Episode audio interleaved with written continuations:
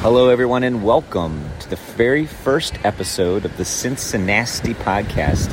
We're here to discuss this, all things Cincinnati Reds and a little bit of general MLB and maybe a little bit of general sports, life, you know, politics, lifestyle. Who knows where we can go with this? It's the first episode. I am your host. My name is Ryan Mago. I'm here with my lovely co host, Luke Miguel.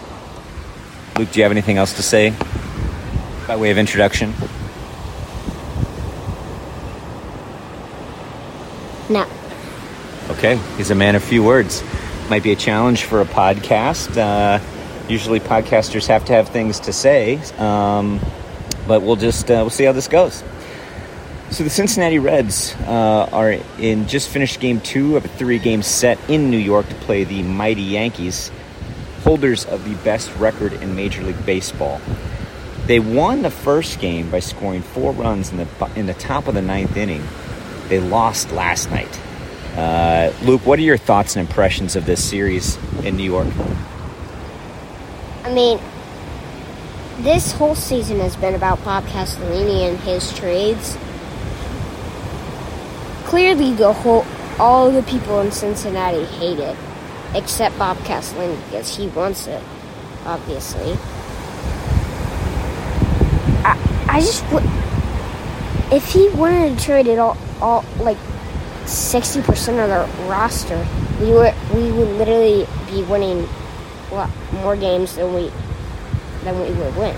So you're really getting into a deep topic there. Um, I guess I want to maybe let's just dive let's just dive right into it. Castellini's. Uh, it sound doesn't sound like you're a fan. Uh, what? Why do you think they traded sixty percent of the roster? I mean, no one knows except Bob Castellini because he did it, and he.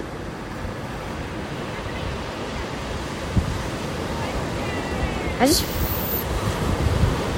Well, here, let me ask you a question. What do you? Some people say yes, they traded away 60% of the roster, but the roster wasn't that good to begin with, and they just needed to start over. Do you think that the team, as it was constructed last year, was good enough to compete in 2022? Yes. So good enough to beat the Atlanta Braves? Yes. And good enough to beat the St. Louis Cardinals and Milwaukee Brewers? If they played like a five game series, I bet they would win. Yeah Especially since uh, you know Luis Castillo is coming into his own. He's an All Star this year. They've got a surprise in Brandon Drury at third base.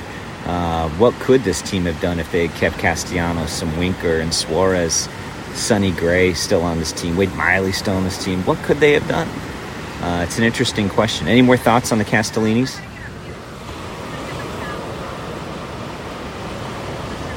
I I just think you know what I think about Bob Castellini? He didn't help the team. He didn't help them. He didn't help them win. They're bad, and that's true. There, you heard it here first, folks. Luke has come has got he's coming out hot, spitting hot fire on the Castellinis. And Luke, uh, you heard it here first. He does not think the Reds are a good team. Um, maybe shifting to a new topic. What are your hopes for the future of the Cincinnati Reds? They just need to get back to normal. This is not normal right now. This this is a bad team.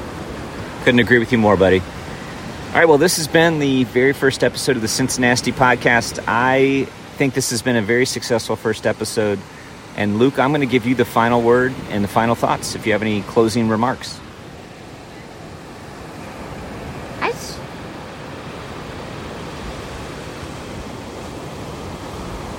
Think other team, other teams are lucky because they they don't have Bob Castellini as their manager, and nobody can fire him. So, uh, I don't.